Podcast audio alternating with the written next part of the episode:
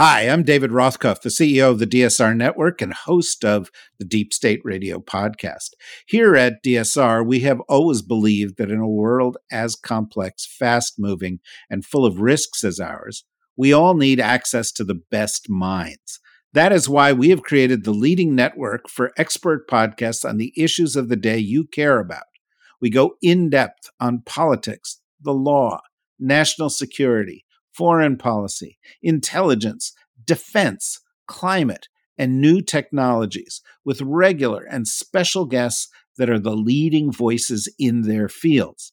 We also offer daily updates on global news, our DSR Daily, and on a key story of the day through our partnership with the New Republic. That is why, over a million times a month, people like you choose to spend time with our hosts and guests. Membership is what supports this, and members get special benefits, including bonus content in virtually all of our podcasts. It's a big deal, and it's a good deal.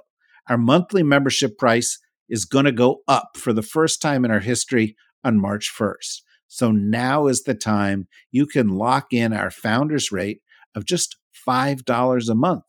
To do so, go to the dsrnetwork.com and click on membership. It's that easy, but don't delay. Today's rates will only be available for a few more weeks. Join us, support us. Go to the dsrnetwork.com right now. Thank you.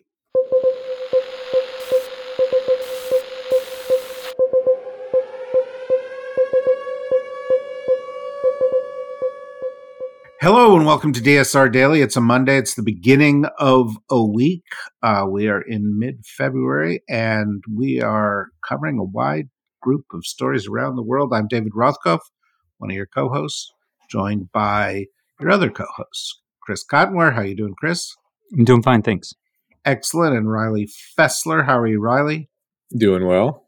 What are you going to kick us off with today, Chris? U.S. Defense Secretary Lloyd Austin has transferred his responsibilities to his deputy due to hospitalization uh, related to bladder issues. Um, as you know, he's battling prostate cancer and took some heat from his previous handling uh, in terms of the transparency and not telling the American public what was going on with his health. Um, obviously, in this particular case, well, of course, I side on the privacy rights um, of every citizen uh, when it comes to elected officials, especially ones who are responsible for uh, the national security of our country. It needs to be, uh, or the, the the White House needs to be uh, more transparent. So glad to see that happen. Obviously, hoping uh, his prognosis is good. By the way, um, his cancer prognosis is good, but hoping to see this type of transparency and obviously wishing him a full recovery in the process. Great. How's your? Never mind. I don't want to know how your prostate is. Uh, uh Riley, what what what do you, what do you have? So Israel has uh, struck Rafah with several airstrikes uh, ahead of what is expected to be a ground invasion of the area, um, which would be a pretty catastrophic civilian cost, given that over half of Gaza's population is currently jammed inside of Rafah, which is 25 square miles. Um, the strikes so far killed between 52 to over 100, depending on kind of what source you're looking at. Um, it struck residential areas, including 15 houses and three mosques um, which is part of the campaign that Israel says is hitting terror targets. Uh, and they did also rescue two captives that were being held by Hamas. So this is kind of a prelude to this invasion that many are expecting, and many, including Israel's allies, have warned against. Uh, the Biden administration has said that they need some kind of clear plan to reduce civilian casualties if they go through with this operation, but Netanyahu seems to be just going full steam ahead. So we'll see. Yeah, um, uh, you know, we've started to see reports in social media and elsewhere um, of the effects of of these first attacks on Rafah. There's a large number of people concentrated there. The Israelis said uh, that they should evacuate, but of course, there was no place for them to evacuate, um, and uh, uh one can expect uh, high civilian death tolls Um, uh, and um, uh, while the Israelis may argue that this is justified by things like uh, getting a couple of hostages released, and of course we should celebrate that. Um, uh, I, I, suspect the arithmetic here is not going to add up in a way that uh, um, makes any sort of sense whatsoever from a humanitarian perspective, or or just the, from the perspective of basic uh, uh, decency, or to be perfectly honest, from the perspective of you know, advancing critical military objectives or we're trying to bring the entire region uh, closer to peace. Uh, this is going to be a story that we're going to obviously have to be on all week because it's uh, it's it's it's pretty dark and um, it could lead to, uh, if not the final rupture between the Biden administration and the Netanyahu administration, um, a, a, deepening of already significant tensions. Chris? Uh, this is your daily reminder that uh, Donald Trump will make a terrible president. Over the weekend, he made remarks that uh, he would not support other NATO countries uh, should Russia decide um, to attack them. Uh, an outstanding position, in my opinion, by the former president here not. Oh. I don't even know where to begin. Um, his fellow Republicans, including staunch supporters, uh, quickly uh, tried to walk those comments back. But like, does it really matter? Um, well, they didn't. Not, they didn't criticize him. They didn't. They, they they said things like, "Well, he's not really a politician," or, uh, you know, that that wouldn't really be a great thing. But nobody said this is an insane thing for a former president to say. No, no, but he did get some, you know, Nikki Haley and Lindsey Graham, you know, essentially criticized the president's remarks. In any case, you know, as if you listeners of of our shows need the reminding, uh, this guy is a danger to our democracy. Yeah, and everybody else's democracy because you know he said he didn't care what the hell uh, Russia would do to the you know European allies who he you know equated you know he, his misunderstanding of NATO dates back um, decades. Um, and uh, he has long said that you know these countries are not paying their dues. You know, except nobody pays dues in NATO. NATO members are um, required to um, uh, or committed to um, dedicating um, approximately 2% of their GDP to common defense. Um, and, uh, you know, when he, you know, says, well, if they're if they're not making their contribution, that's just not the way this works, um, and ignores the fact that NATO is of enormous value to the United States, uh, and also that it doesn't work like a mafia protection racket you know, which is essentially what he said, which is either pay up or, you know, we'll let bad things will happen to you. And uh, it was it was a crazy statement. It would have disqualified any other candidate at any other time in our history. Um, and as I ask in a column that'll come out later today in the Daily Beast, we have to ask why it doesn't disqualify him because that's the big it's not we shouldn't be surprised that Trump says insane things. The question we have to ask is why does Trump continue to be you know, essentially the leader of of half of America politically? Riley. Well, I feel like I've become the agricultural correspondent for the DSR Daily because I have another farmer story today. Well, you're from Ohio, right? Uh, yeah, exactly. Isn't that, uh, did you like grow up on a farm? I didn't. I grew up near a farm though, so I guess oh, that's, well, that's, almost as yeah, good. I mean, to me, anybody who's got three or more pets runs a farm. So, well, I, I, guess by that definition, yeah. I do run a farm. Yeah, right. Uh, Indian farmers this time are protesting a lack of support from the Modi government. Uh, in New Delhi, police are implementing roadblocks to prevent farmers from marching into the capital and they're following up on uh, better crop prices that were promised in 2021 following a year long protest uh, where the Modi government struck a deal uh, saying they would establish a panel to ensure support prices for all farm produce.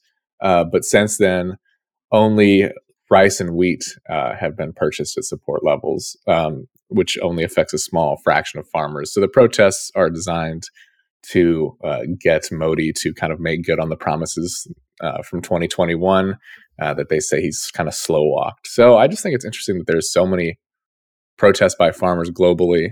Um, I'm kind of curious, you know, what factors are causing all these to happen now. I know a lot of it's environmental regulation in the case of the EU, but I think this is an interesting story.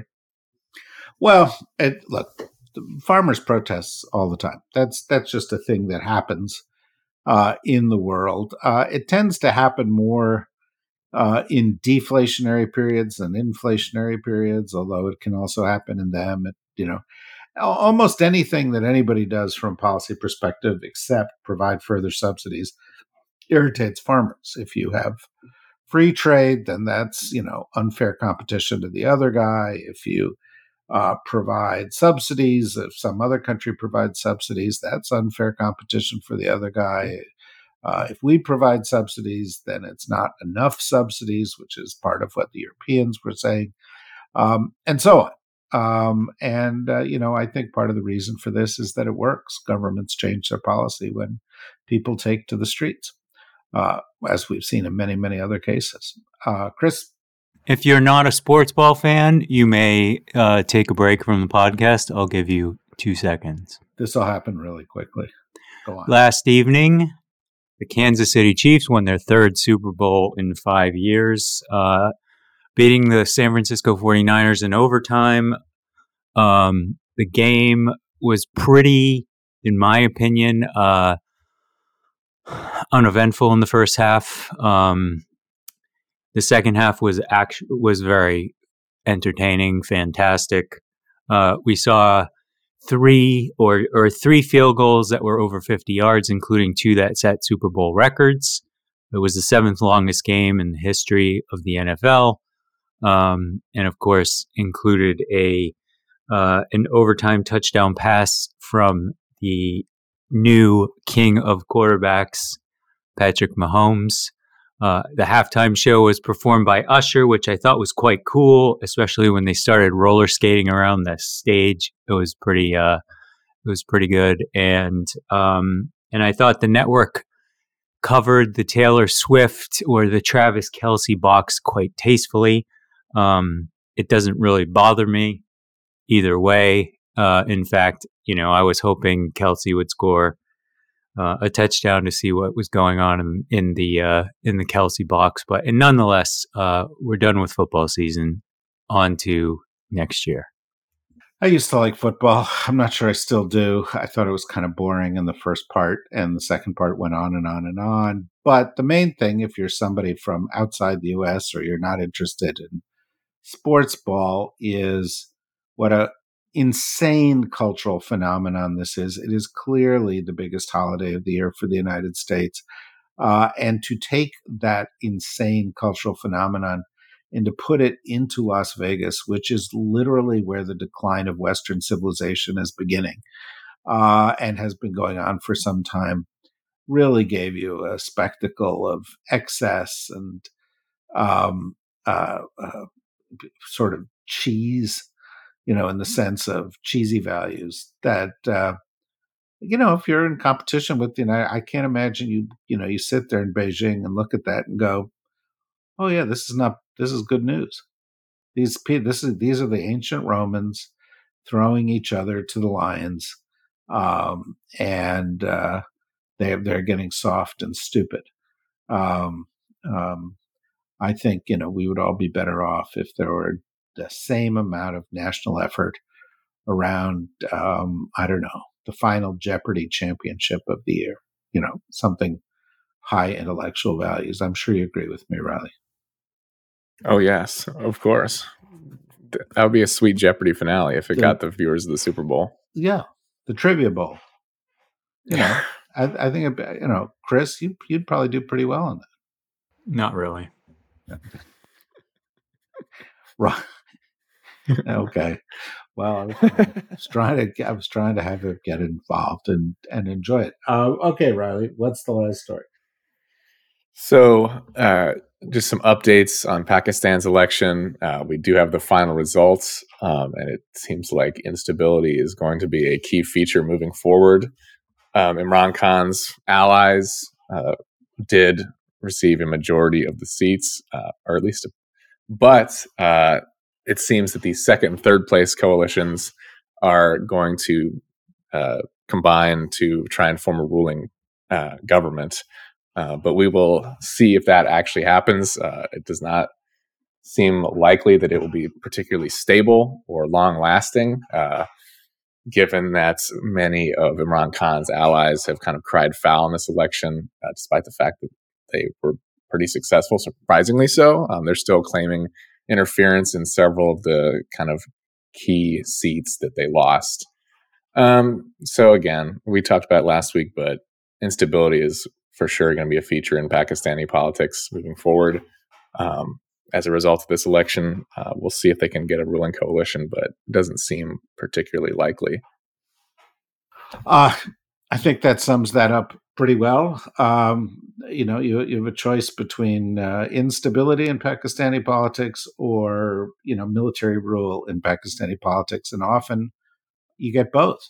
Um, and, uh, you know, that's the case in a lot of other countries. But uh, of course, Pakistan is strategically extremely important, um, both in terms of its conflict with India and in terms of its uh, closeness to China and the role that it plays in China's own view of how it will uh, advance its interests both on the subcontinent and in the Middle East, of course, to which Pakistan is adjacent. Um, uh, so uh, we will we will follow it uh, extremely closely. Um, uh, if you're interested more on Trump's uh, comments on uh, Ukraine, I mean Trump's comments on NATO, and you're interested more on in Ukraine, you can tune in a little later today to Above Average Intelligence. where We're going to have our friend Michael Weiss come on and talk a little bit about these things that he follows very closely. Uh, and later in the week, we've got uh, um, uh, you know a bunch of fascinating um, political stories, some more international stuff, um, and also I would draw your attention to the daily uh, blast from uh, uh, Greg Sargent, which today has an episode dealing with Elon Musk. Um, who over the weekend once again demonstrated in manifold ways what a nutcase he is uh, and what a menace he is. And we will talk about all of that in the Daily Blast. So, a lot for you here, and uh, we, we encourage you to listen to those things, and we'll join you again tomorrow. Bye bye.